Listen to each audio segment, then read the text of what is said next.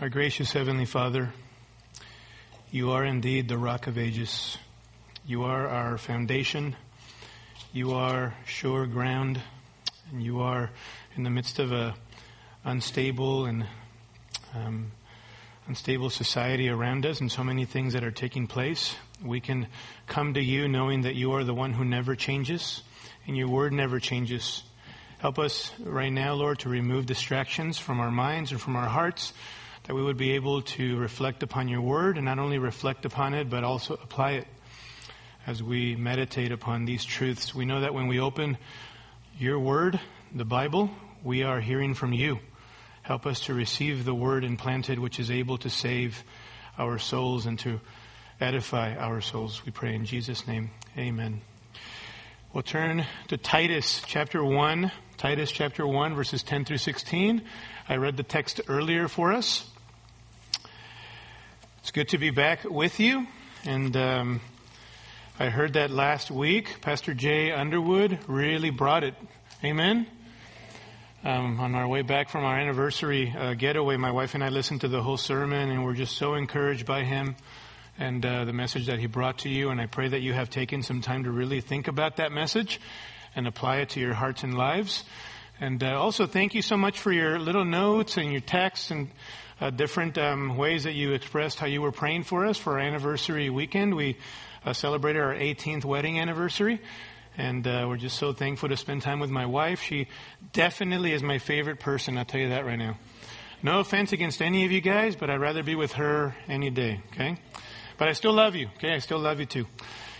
Um, it was a refreshing time of getting away, and uh, we spent a few days in one particular location about an hour away from here. And then the last day, we drove in the morning to uh, San Luis Obispo. Uh, just a beautiful little town. We don't make it there as often as we'd like to make it, but uh, we made it first and foremost for uh, to breakfast to a place called the Apple Farm. How many of you have ever been to the Apple Farm? you need to go to the apple farm if you've never been to the apple farm. The breakfasts rock there, right, honey? It was an amazing breakfast. So after that, we um, uh, just uh, took an opportunity to walk around San Luis Obispo, drive around a little bit, and then go into the uh, area where there's uh, downtown San Luis Obispo, where there's like all these little shops. And uh, I got to tell you, I mean, it's not the I'm not it's not the most it's not my favorite thing to walk around um, and all these little shops. I'm sure some of you men can say amen to that, right? But what makes a difference to me is that uh, is the person that I'm with. So it's not even about the shops themselves. It's about the fact that I'm with my beloved, right? And so it was a good time to be with her doing that. And and uh, there was one shop in particular um, that we went in, and uh, were all kinds of different uh, products in, in, this one shop. So my wife went to an area, and she was looking at different things there. And I noticed uh, on the other side of the shop uh, a couple of, of shelves. Um, and shockingly, in this uh, little store, um, there was this shelf with books. And so, being the book lover that I am, you know, I made my way over there thinking, oh, all right. And there was even a chair uh, close to the uh, where the books were. Uh, I take it that they probably set that up for husbands, you know uh, who get weak around the knees as, as, they, as the wives continue to shop and to look at things. So I went over there and, and I was um, uh, thinking, um, you know, maybe I can read a little bit as my wife continues to look around at things. And um, uh, as I started to look through some of the books on the shelf, there was some New Age uh, material. There was some transcendental meditation types of books. There was some Hindu religion and world religion types of books. There was some philosophy and logic uh, materials there. And yes, they even had a couple of Bibles uh, there on top of all this stuff, or in the midst of all this stuff. Not very good translations, but the Bibles were there as well. And even a great source that maybe some of you know about, um, the Valley of Vision. Um, the uh, just a Puritan classic with some great Puritan poems, uh, just based upon the Word of God and reflection type of material. So they even had that there as well. And then next to this shelf with all of these different kinds of books, were, was this other shelf with beautiful quilts. Um, and you, you, you know quilts, just uh, blankets made up of different kinds of pieces of material uh, that vary and stuff. And, and it struck me at that moment how ironic. How ironic that here you have on one shelf um, uh, literal quilts, actual quilts made of cloth, and next to it you actually have a shelf with a quilt of theology. made up of all kinds of different books. Um, uh, you know, these these uh, this, these people in the store were trying to sell these books. A little bit of this, a little bit of that. If you dabble with this, you dabble with that, right? And it struck me at that moment. You know, this is the way our society is. Some people have developed in our society a quilt of theology. And many people, if you were to visit their homes, they would have books from many different kinds of topics and themes without no sense of discernment for what they're bringing in and what they're reading into. And I would say, and having interacted with many Christians over the years, that even some Christians um, can dabble into different things and, and adopt their own quilt of theology, if you will. Um, they like to read up on certain books. They like to maybe watch television, and maybe they derive some things even from television or some basic talk show uh, talk shows, favorite talk shows, and they adopt some of the thinking there, or maybe social media, and they create their own quilt of theology. And many people think that they can function this way, and it won't affect your life, that it won't affect your conduct, and yet the Bible says otherwise. The Bible tells us that what you put in is what's going to come out. Sound doctrine leads to sound living. Corrupt doctrine leads to a corrupt conduct and behavior. Our minds are like sponges, aren't they? And what we take in, eh, when you squeeze that sponge, whatever you put into that sponge and you squeeze that sponge is what's going to come out. And so these things have a way of, of, of, uh, of uh, developing our worldview, our outlook on life and our society around us. And this is why, beloved, doctrine is so, so important in the church. What we teach. And it's so important that not only do we teach doctrine, but we protect the doctrine of the church.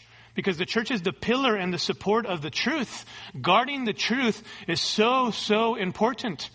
I love a, a sticker that was left in my office here at Calvary Bible Church by one of the pastors here from a long time ago. And the sticker says this. I could see it under the glass on the desk. It says, guard the truth.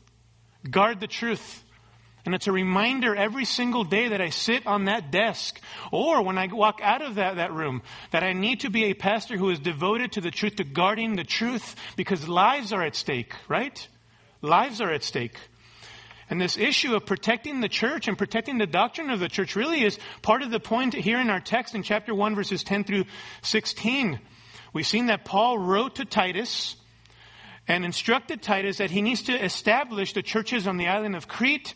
And at the top of that list was the need for him to, to appoint elders, leaders, who are qualified and godly men in chapter 1 verses 5 through 9 that they were to be above reproaches as to their character above reproaches to their home life and they were to be devoted and competent in the word of god and then on the heels of those uh, qualifications of, uh, of leadership, in chapter 1 verses 10 through 16, we see why these qualified godly elders are to be appointed. Paul says in chapter 1 verse 10, if you look there, he says, for, here's the reason why you need qualified godly leaders, for there are many rebellious men, empty talkers and deceivers, especially those of the circumcision. Why do we need Christ-like shepherds who are able to defend the Word of God? It is because of the infiltration of false teachers and false teaching in the church. And so Paul addresses the need to protect the church from false teaching and false doctrine in chapter 1 verses 10 through 16. And as we look at this crucial passage, beloved, I want to charge us to give heed to three serious exhortations in these verses that we might guard the truth and protect ourselves and protect the church from false teaching. Three serious exhortations here to give heed to for us that we might protect the church from false teaching because you know what? A little leaven leavens the whole lump, right? And so it's important that we give heed to these exhortations here, that we might exalt Christ as we continue to be a pillar and support of the truth as a church. Okay? The first exhortation that we see here that I want you to make note of is this. Be expecting opposition. Be expecting opposition. We see this in verse 10. We must not be naive to think that opposition won't come. And so Paul reminds Titus of this impending danger that's already a reality on the island of Crete. In verse 10, he says, For, this is the reason why you need qualified godly leaders, Titus, for there are many rebellious men present tense. It's already a reality. Titus is seeing this infiltration already on the, in some of these churches. This danger is ever there. And he doesn't say there's the possibility, there might be. He says it's a reality. And it's not just one or a few. He says there are many rebellious men. Many are coming in amongst you. It shouldn't have shocked Titus. Jesus in Matthew chapter 24 said that many false teachers or false prophets would arise, uh, would arise. Jesus said, my kingdom is not of this world. Implication, there are those who oppose me in this world because the ruler of this world is, is still here and the final death blow hasn't been given to the, our, our opposer, our opposition, our enemy. Jesus says, in this world you will have trouble. And we know that part of that trouble is the opposition that comes to us because we, we, we share and we live the truth. Many of the biblical authors combat issues in their letters regarding false teachers and false teaching. For example, in Galatia, Paul was, was uh, refuting a group called the Judaizers who we're going to talk about in a little bit. That's the same group that Paul refers to in Philippians chapter 3 verses 1 and 2 as the false circumcision. The false circumcision. You remember even in the early church in Acts chapter 8, when the apostles were doing miracles and the Spirit of God was, was coming upon those who would trust in Jesus. There was this guy named Simon in Acts chapter 8, a false teacher who wanted the power to, to be able to lay hands on people and bestow the Holy Spirit upon people. And so he asked the, the apostles, you give me that power too, that I too may be able to do the works of God. And Peter rebukes him to his face, right? And tells him, your heart is not right. Repent of this wickedness. Already in the early church, there were false teachers. The point, beloved, is, is that we need to expect opposition. The early church experienced it. Jesus said that it would come, and we're seeing it in our own day and age today, aren't we? Maybe in your neighborhoods, maybe in your job settings, maybe within your own family, there's opposition, and it's not always opposition in terms of re- outright rebellion or, or maybe uh, intense, but sometimes opposition in the sense of indifference because of the fact that you make a stand for the gospel even within your own family. We experience opposition. And so Paul tells Titus there are many rebellious men, and then he pulls back the curtain in verse 10 and he begins to unmask their identity. Notice, he calls them in verse 10 empty talkers and deceivers. What are these guys like? They're empty talkers. Worthless, vain talkers is the idea. They say a lot of good things, even impressive things, but their words are like hot air. They're vain. They're useless. They're unhelpful. They're deceivers in verse 10. They're literally mind deceivers. They, they fill your mind with misleading, deceitful teaching that pulls you away from the truth. Paul wrote to Timothy in 2 Timothy chapter 3 verse 13 that evil men, but evil men, Timothy, and impostors will proceed from bad to worst, deceiving and being deceived. That's how he describes what would happen in the last days. There are many of these, says Paul, and then he singles out some of them in verse 10. Notice, he says, especially those of the circumcision. He begin, he's going to talk in verses 14 through 16 and kind of expose this, this group within these false teachers. Uh, the, those are the circumcision. But here he introduces them. Now you need to understand this as a, somewhat of background. In Paul's time, the circumcision referred here was also known as the false circumcision in Philippians chapter 3 verses 1 and 2. In first century, the first century church, it was the group called the Judaizers that Paul refutes in Galatians um, there. And they were primarily comprised of Jewish legalists. And these Jewish legalists had, had difficulty, the best way to put it is this way, they had difficulty really harmonizing salvation by grace through faith in Christ with their former Jewish manner of life. How are those two things compatible? And these, these Jewish legalists essentially said, we, we need Christ. It's good that you have faith in Jesus. It is by faith in Christ that you're saved, that you're justified, but we also need to be circumcised. We also need to adhere to certain aspects of the Mosaic law, whether it be observing certain t- ceremonies or, or festivals or observing certain rituals of purification washings of your body and so forth. And these things are necessary for you to become sanctified or to become more and more holy in addition to your faith in Jesus Christ. Paul says that this teaching was erroneous. Look at verse 11. They are teaching things they should not teach. They're contradicting the truth. Verse 14, notice there, they are men who turn away from the truth at the end of verse 14. So what they're teaching is contrary to the truth. Why? It was a works based system, beloved. Really, at its heart, an attack on the sufficiency of Jesus in our justification. Not only for our salvation, but also an attack on, on the sufficiency of Christ for our sanctification. The process of becoming more conformed to the image of Christ. It was an attack on the gospel of grace. You see, the gospel of grace was being compromised. Jesus' person and his finished work was being undermined and, and cheapened by this teaching because any teaching, beloved, which places focus on man's works as either the ground or means of finding or remaining accepted before God or in favor with God is to be condemned and rejected. It is an attack on the grace of Christ which comes to us not on the basis of anything that we do. That be whether it's in justification or in sanctification. There's nothing that you can do to, to, er, to keep in favor with God. It's all based upon the finished work of Jesus Christ. Amen? Now pay attention to this. The opposition that he describes already here in verse 10 was corrupt in character. He calls them rebellious men, empty talkers, and deceivers. But the reason for the corrupt character was the underlying belief system of these men. They were of the circumcision. And I've articulated for you what essentially they believed or they were trying to promote. And we'll unpack it more. And I think there's a lesson for us here. Again, sound doctrine leads to sound living. Because these individuals were promoting false doctrine, unhealthy doctrine, it was fleshing itself out in their conduct. They were rebellious men, empty talkers, and deceivers. Notice verse 15. They are, to the pure, all things are pure, but to those who are defiled and unbelieving, he's describing them there. Nothing is pure, but both their mind and their conscience are defiled. They profess to know God. That means with their lips they profess to know God, but by their deeds they deny Him, being detestable and disobedient and worthless for any good deed.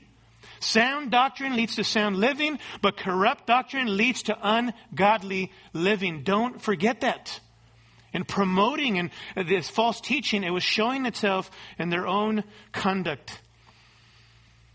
Their conduct exposed their erroneous beliefs, their faulty theology. So to this young pastor, Paul says, essentially, Titus, expect opposition. It's ever before you. So that perhaps Titus doesn't need to be shocked or paralyzed, or maybe the churches themselves. This is why they need devoted, competent elders who are able to defend the truth because of the reality of opposition, the certainty of opposition. And beloved, how hard it is for us many times to, to remember that, right? That there's always going to be opposition. Some of you are already experiencing that, as I said earlier, in various contexts. And even sometimes myself, whether as a, as a layman or as a pastor, I've forgotten, without even wanting to, about the fact that not everything that we teach and not everything that is preached will always be embraced um, uh, perfectly. There is a certainty called opposition that was, that's going to come because it's the Word of God and the truth of the Word of God. Certainly we can experience opposition because of sin, right? We're not talking about that. But, but when you're trying to, to do those things which are good and profitable and according to the Word of God, there's going to be opposition. And sometimes even as an individual, I can forget that. And there was a, a note that was written to me some time ago by someone. It's one of the best notes that I've ever gotten for various reasons, and I'm kind of modifying it a little bit here to kind of highlight a couple of things that really struck me and impacted me. But it says this Pastor Hernandez, when you preach the Word of God, really preach without shrinking from the often painful truth it brings, undoubtedly there are consequences. A faithful man of God who preaches with boldness and humility is a sure target for the devil.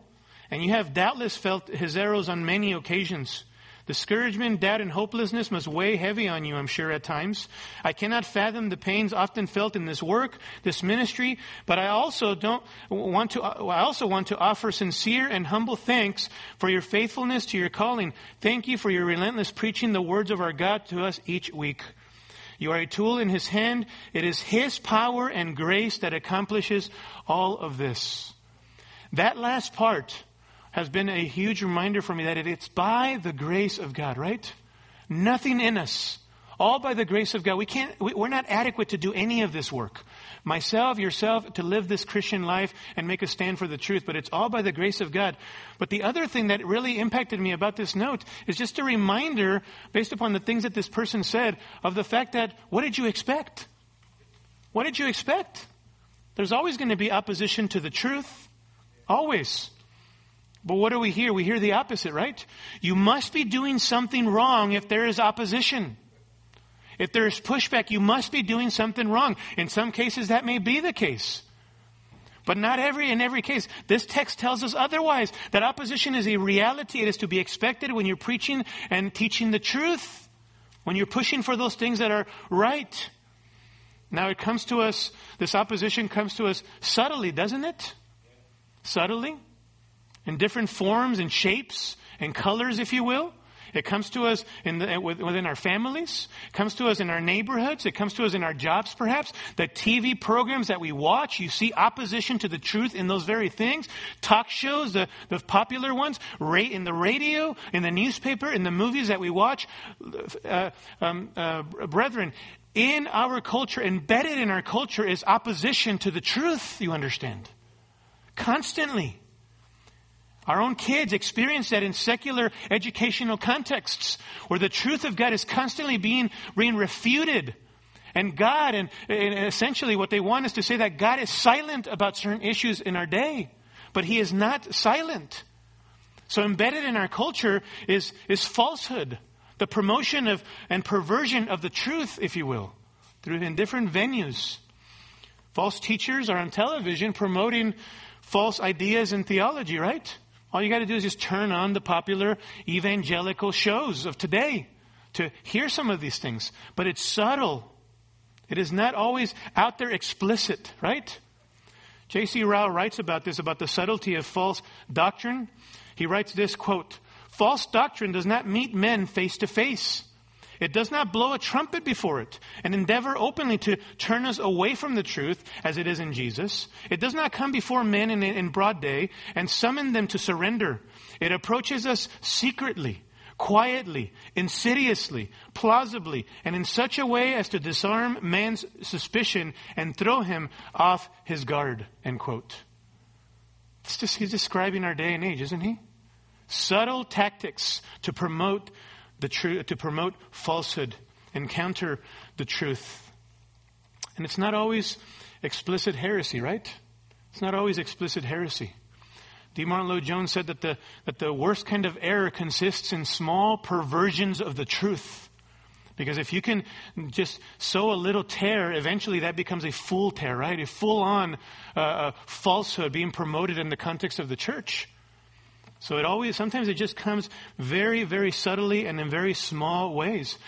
And might say to us, this is the reason why, beloved, you being in the Word and, and renewing your mind by the Word of God is so important. That's what Romans 12 chapters 1 verses 1 and 2 tell us, that we need to be transformed by the renewing of our mind daily, right? So that we might be conformed to the image of Jesus as we appropriate the truth of the Word of God to our lives. We need our, our, our, our minds constantly corrected and renewed and reprogrammed, beloved, because we, they become filthy and dirty with the stuff of this life. With world thinking and worldly philosophies and philosophical mountains and fortresses, if you will. So we need the truth of the Word of God in our hearts and minds. This is the reason why I might say as well, why discipleship in, the, in a Bible teaching church is so important where people are investing their lives into one another. And listen, people are instruments where they're speaking the truth to one another and calling one another to obedience in the areas where we're struggling, where we're beginning to think wrongly and be deceived about what's going on in the world around us. People that are going to come alongside of us and in light of all that's taking place in our world, be able to say, hey, don't forget, brother or sister, that in the Word of God, God is a God who is absolutely sovereign and who's in control of the big, de- big things and the little details of our creation. And there is hope for us beyond this world, you see. Somebody reminded me of that this week. A, a truth bearer, if you will, another believer.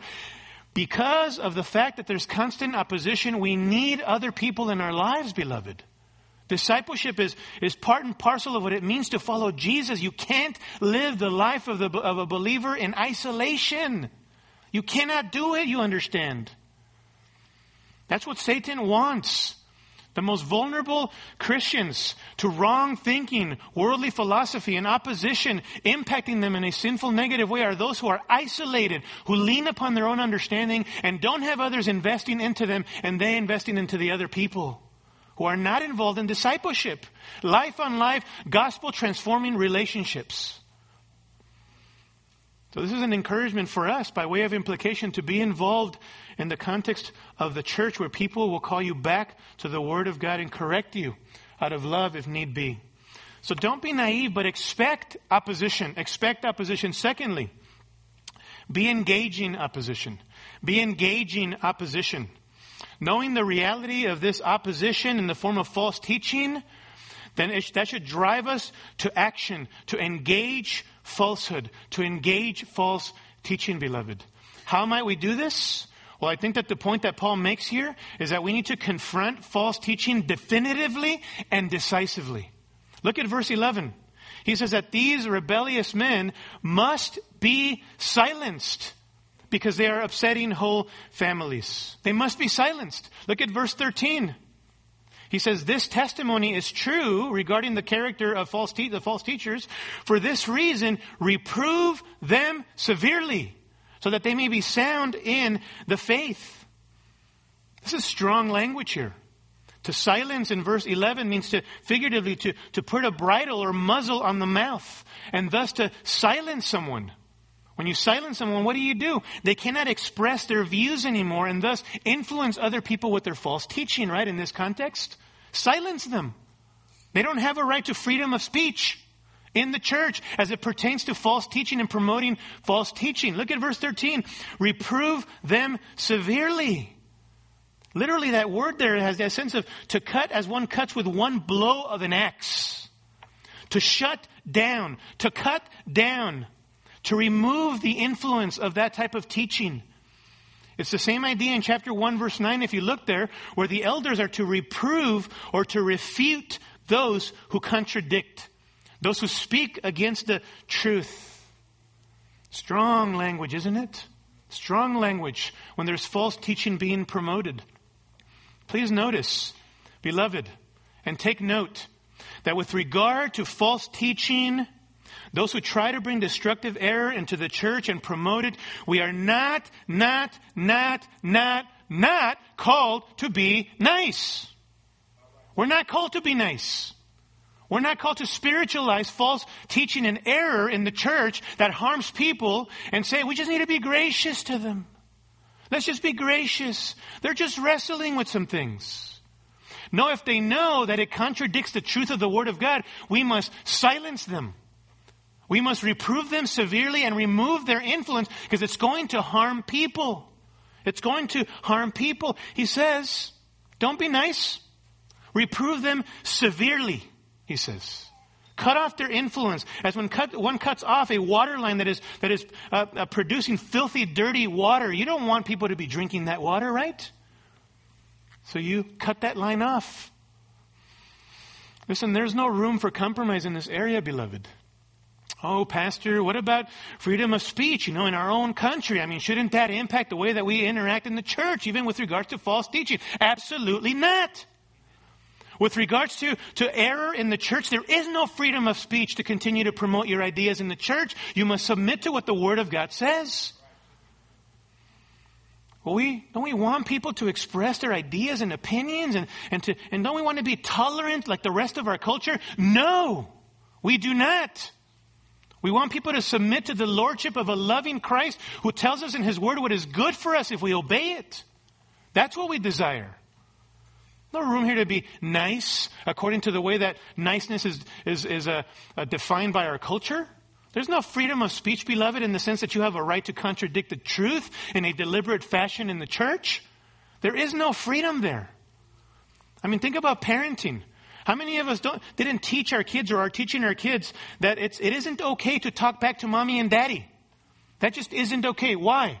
Because it reflects a heart that dishonors and disrespects their parents, right? they must not talk back to their parents. They must be respectful.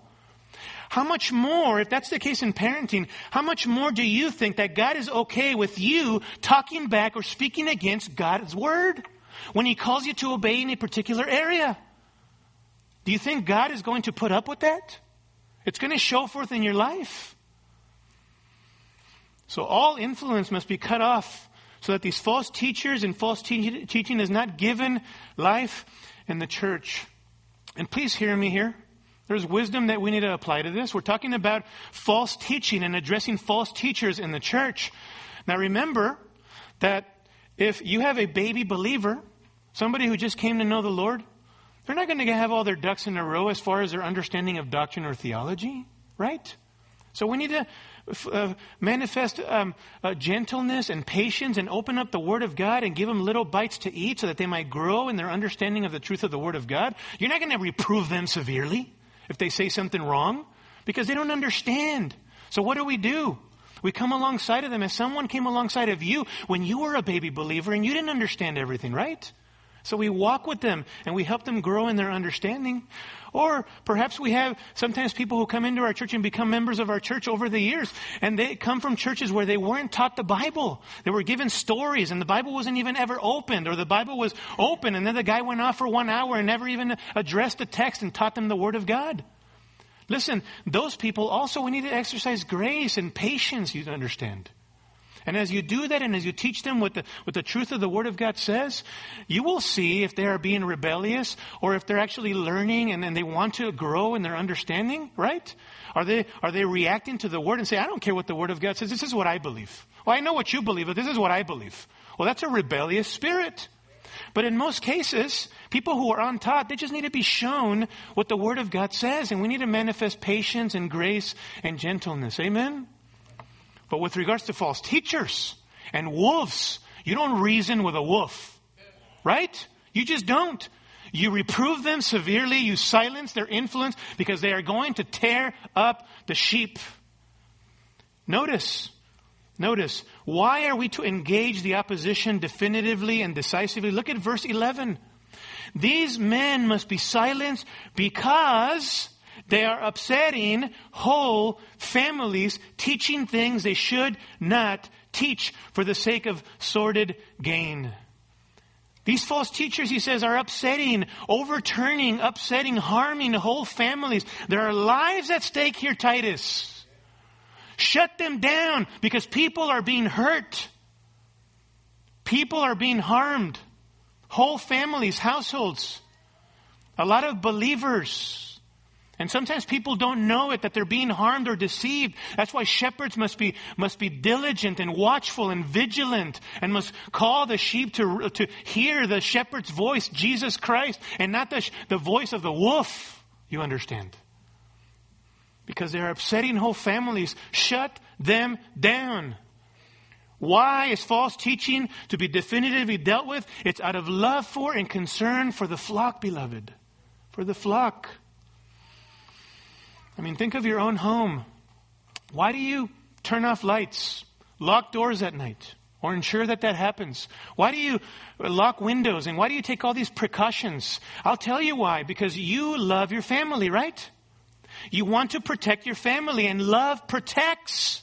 Love protects. Any leader in the home knows that. Any leader knows that. You protect your family. You stand well before your home and you protect your family. How much more in the church, beloved? Under shepherds, under the chief shepherd, must protect the sheep. And so we shut false teaching down because we love you and we want what is best for you, you understand? Love. Love. By contrast, false teachers, note in verse 11, are motivated by something else. He says they do it for the sake of sordid gain.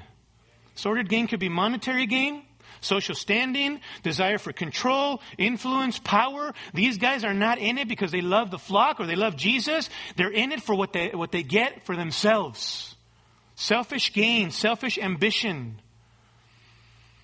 And they don't always lead people astray by explicitly telling them, give me your money. They don't always do it explicitly that way. They promise you something that you want, that you know in your human condition is a felt need. You want blessing, you want healing, you want financial prosperity, you want trouble free life, right? They say God certainly is only a loving God and He wants you to have all of those things. What does Benny Hinn tell people?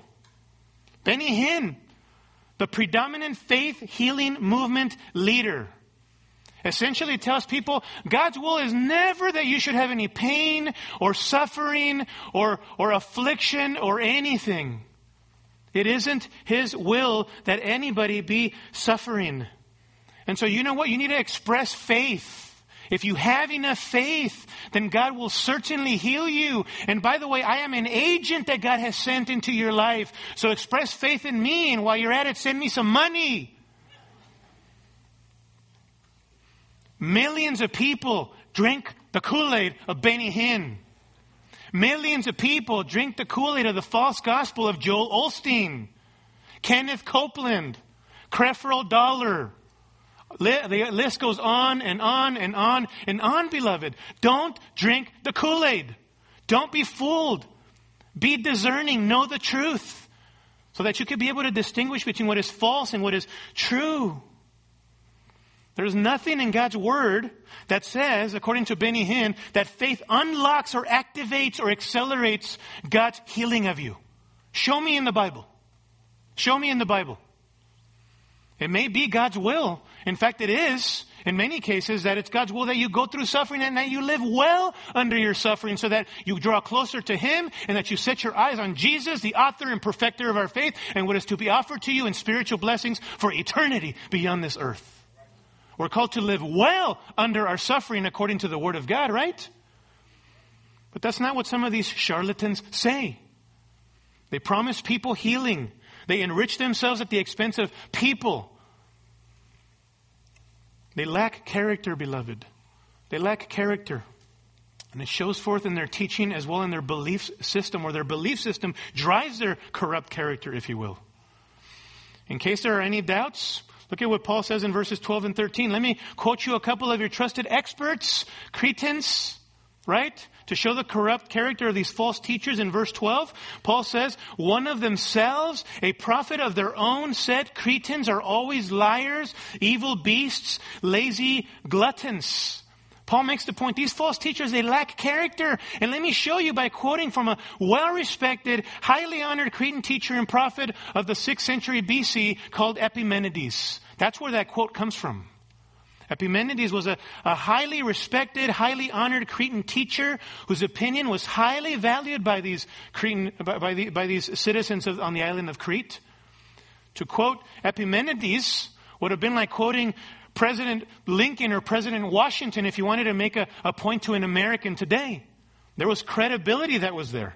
And according to Epimenides, this Cretan prophet, his people were deceptive, brutal and base, and lazy and greedy. Liars, evil beasts, lazy gluttons. Not a very high view of his own people, right?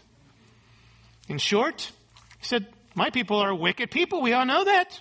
We all know that. In fact, Epimenides believed so strongly in the wickedness of his own countrymen that he said that the absence of wild beasts on the island of Crete is more than supplied by its human inhabitants. Pfft, not a very high view of your own people, right? In other words, there may not be animal beasts on the island of Crete, whatever he's, describe, he's describing there, but the island's human beings acted like beasts and made more made up for that. And on the heels of that, Cretan's opinion, Paul says in verse 13, this testimony is true, he says. No need to debate it. In fact, I love Paul's argumentation here because if they start arguing with this, no, it's not true. Oh, now they're going against the revered Epimenides, right? Who's trusted and honored, and he was seen as a present day prophet at that time in 6 BC or so. So if they start countering this, saying, no, Paul, that's not true, then they're going against Epimenides. I love the argumentation of the biblical authors under the inspiration of the Spirit of God. It says, this testimony is true, verse 13, for this cause reprove them, these false teachers, severely, so that they may be sound in the faith. The wickedness of the Cretan culture required severe action. And notice, lest we think that there's no concern for the actual person, even the false teacher, Look at what he says in, in, in, verse 13. For this cause reprove them severely so that they may be sound in the faith. I love that. There is always even a redemptive purpose for the reproof of even a false teacher or someone who is being deceived, maybe a genuine believer who is being deceived by false teaching, beloved. Because when you speak the truth of the Word of God, there's always the possibility of either salvation for someone who is, who is promoting false doctrine or the strengthening of a person's faith and the solidifying of their, their belief system, their theological belief system. So the church beginning with elders, is exhorted to engage those who oppose the truth. How do we do it? By refuting and removing them far from any type of influence. How contrary to what we hear in our culture today, right? We're essentially told, hey, don't be a fighting fundy. Come on. You're always picking a fight with everybody about this truth. And who knows if it's even truth anyway, right? Don't be narrow minded. Don't be mean or hateful. Don't be dogmatic about what you believe according to the Bible. Come on. Be nice. Tolerance is the name of the game, isn't it? And it's not just tolerance, beloved. Now you're called to promote and to adopt the thinking of, our, of the various issues in our society. To adopt those things and promote them and to help them push their agenda forward. So it's not just tolerance anymore. And so anyone who speaks the truth of the Word of God is seen negatively as unloving, as gracious. But listen to me, if you love God as a follower of Jesus, and you love His Word, and you love His people, you are going to defend the truth in the face of opposition, beloved. And you're going to do it with gentleness, and you're going to do it with grace, and you're going to do it with compassion, knowing that people have come alongside of you all of your life to call you back to the truth. Amen? And so you recognize your own susceptibility and your own vulnerability so that, so that invites your gentle approach and your compassionate approach to people, especially people who are untaught or are growing in their understanding of the truth. And that takes a lot of wisdom. You say, Pastor Kempis, I should expect opposition. I should engage it, but how do I engage it? What do I do? First of all, listen to me. You need to speak up. Speak up. Some of you have been walking with the Lord for years, and you know more than you think you do. You do. And there are situations that you've confronted, even perhaps recently, where you could have spoken the truth of the Word of God in a gracious way, and you didn't. Speak up. God is not silent, says Al Mohler in his book that he wrote recently. God is not silent. And we as believers need to bring the truth of the Word of God to bear upon the very real issues of our culture today. Otherwise, people are going to think that the Word of God and the Church of Christ is completely irrelevant and doesn't have anything to say about those issues. He uses us, beloved, to speak up. To speak up. Secondly, as you speak up, don't take things personally when people oppose you.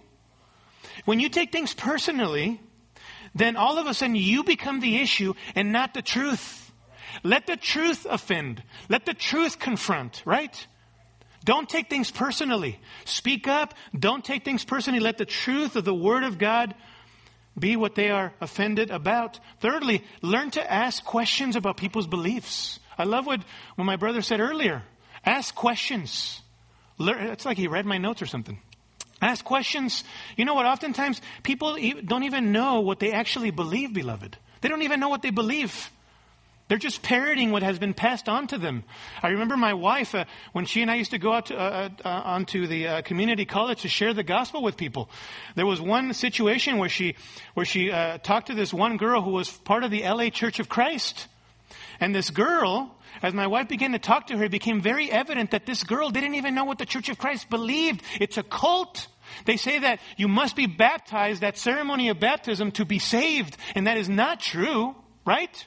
We know that that's just an act of obedience that shows that which already has happened on the inside. She didn't even understand that they believed that. And they were pushing this on her and other legalistic things, right? A works based system. And this girl broke down and was weeping. See, we need to ask people what they believe and test it and help them think with us about what they're talking about and help them articulate with their mouths so that they can hear the inconsistencies that are coming out, right? And then we lead them to the truth. So speak up. Don't take things personally. Let the word of truth be what convicts Thirdly, ask questions. And fourthly, listen to me. Always bring the gospel to bear upon every encounter when you come and engage people with the truth. Preach the gospel. Share the gospel. Romans 1.16 says that the, that the gospel is the power of God unto salvation for everyone who believes, to the Jew first and also to the Greek. 1 Corinthians chapter 1 verse 18 says that the word of the cross is foolishness to those who are perishing, but to us who are being saved, it is the power of God. The, the gospel saves people in the hands of the Spirit of God who awaken spiritually dead sinners to the beauty and the majesty of Jesus. Preach the gospel, beloved. Drop the bomb on people. Share about Jesus. Talk about a personal God, the personal God that their religion does not call them to, to worship and to have a relationship with. Talk about a personal God with whom they need to be reconciled with because of their sin and they're offending him and living in rebellion against him. But God has provided his son who came to die for sinners that if they repent and turn from their sins and put their faith in Jesus, they can be reconciled to their creator and he can be their heavenly father, entering a beautiful love bond relationship with their heavenly father. Share the gospel, beloved. Share the gospel. So expect opposition. Engage it. Thirdly, be exposing opposition. Be exposing it. That's essentially what Paul does in verses 14 through 16. You know, when you go to the doctor, what happens? There are different diagnostic methods that they use to, to kind of show you what is wrong on the inside, to determine what is wrong on the inside, whether it's an MRI or an X-ray or a CT scan. That's essentially what Paul is doing in these verses here. He is giving them a diagnostic of the teaching of these false teachers and, and exposing or unmasking the false teaching. And we must do the same thing as well, beloved. And he says, notice, first of all, that their teaching was speculative, not factual. Verse 14, he says, not paying attention to Jewish myths.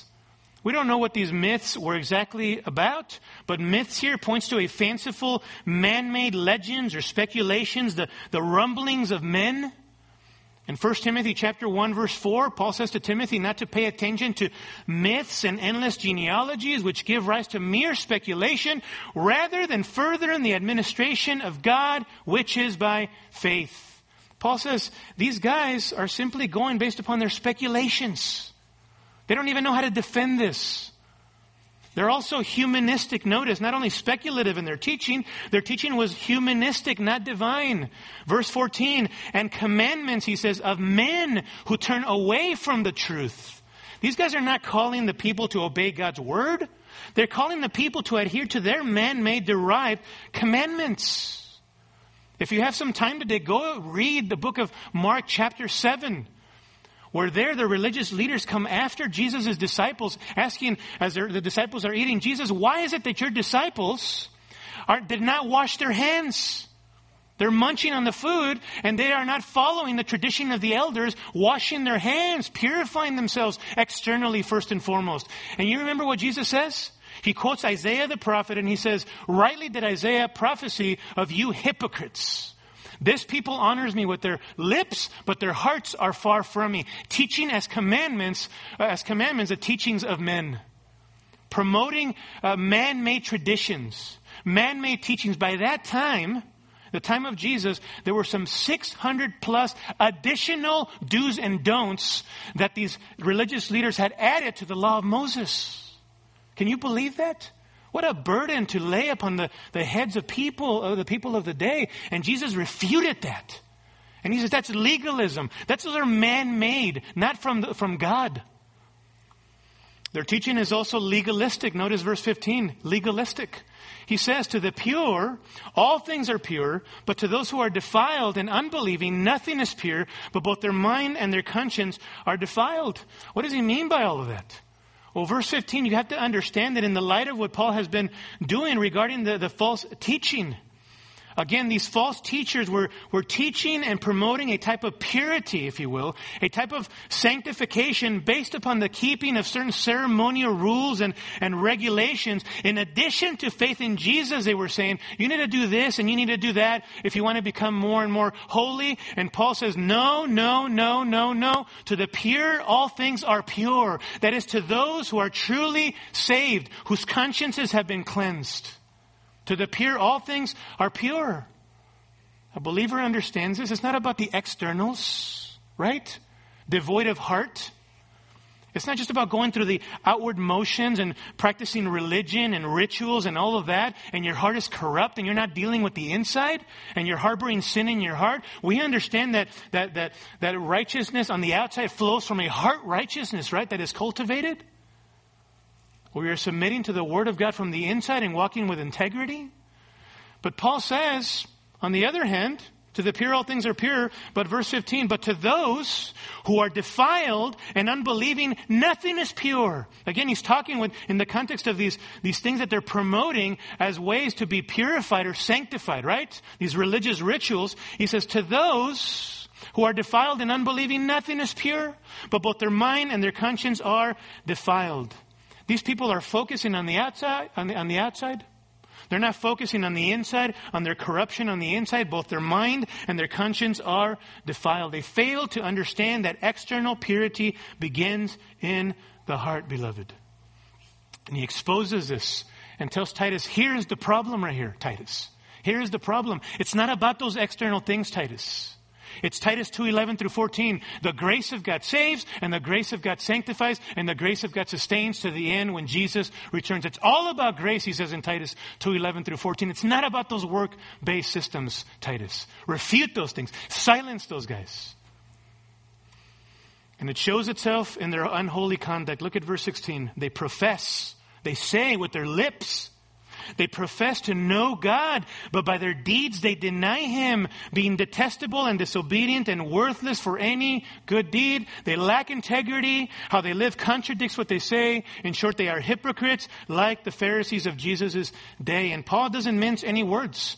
He shows them their true character. He says in verse 16, they are detestable. They provoke disgust because of their hypocrisy. That's the idea and disobedient in that they speak and, and, live against the truth and worthless, he says, for any good deed. That's the idea of unapproved, disqualified for any good works, these individuals who don't deal with their hearts, but promote this works-based, externalistic type of religion and rob Jesus of his glory and his sufficiency. That's the type of people that they are. Sounds so similar to false teachers of today, doesn't it? And have you ever noticed when you try to expose what's going on with these individuals, they are so, so, so difficult to, to pin down on what they believe. A few years ago, a guy by the name of Rob Bell, prominent evangelical, he's really not evangelical at all. The guy began to basically, in his books and in his lectures and his teachings, essentially deny that the, the existence of hell and when you begin to push him on it and he got some heat for that, he came, he began to backtrack on that issue, right? When people began telling him, hey, but Jesus talked about hell, an actual literal place where there's weeping and gnashing of teeth for those who reject Jesus Christ as Lord and Savior. And he explained away those texts.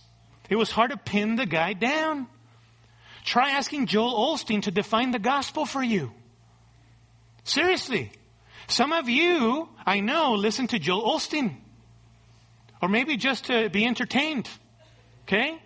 But some of you listen to Joel Osteen, you think he's such a nice guy. He's always got a great smile. Right? Listen, Joel Osteen, when asked if um, Mitt Romney was a was a, um, um, was gonna was a, a, brother in the Lord essentially, he said, "Well, uh, Mitt Romney uh, believes has faith in Jesus, and if he's got faith in Jesus, who am I to judge? Who am I to judge?" He who is a, a, a, prominent, supposedly evangelical pastor doesn't expose Mormonism for what it is at that moment, but essentially says that him and Mitt Romney are cool, cool guys and they're brothers in the Lord? Does he understand? And is he willing to unpack and expose the fact that Mormonism denies the absolute deity of Jesus? He's just another God, a special one, a little God. But hey, you know what? Every other human being, according to the Mormon religion, is progressively moving towards becoming a God too. So that really doesn't make Jesus very special, right? He's not willing to expose that. Listen to his messages. Does he ever talk about sin? Now that he's receiving some heat over the last few years, he's beginning to talk about sin. But then he says, but, you know, they are, it says, eh, it means, sin means missing the mark, but who am I to judge how they missed the mark? Who am I to judge? Well, the Word of God, as a preacher of the Word of God, calls you to distinguish between truth and error and call it out, Joel Osteen. Otherwise, you don't deserve to be preaching on public television like that. We have men, false teachers, who aren't exposing these things, beloved. And people's lives are being wrecked. They are upsetting whole households, teaching things they should not teach. And you and I, beloved, must not be naive. Pay attention to the teaching of individuals. What are they writing about? What are they promoting? Are they defending it according to the Word of God? Test the truth or test what they are preaching. Don't be naive. Don't believe everything that you're told. Don't believe everything that you read. Don't believe everything that you watch. Don't believe everything that you hear on radio.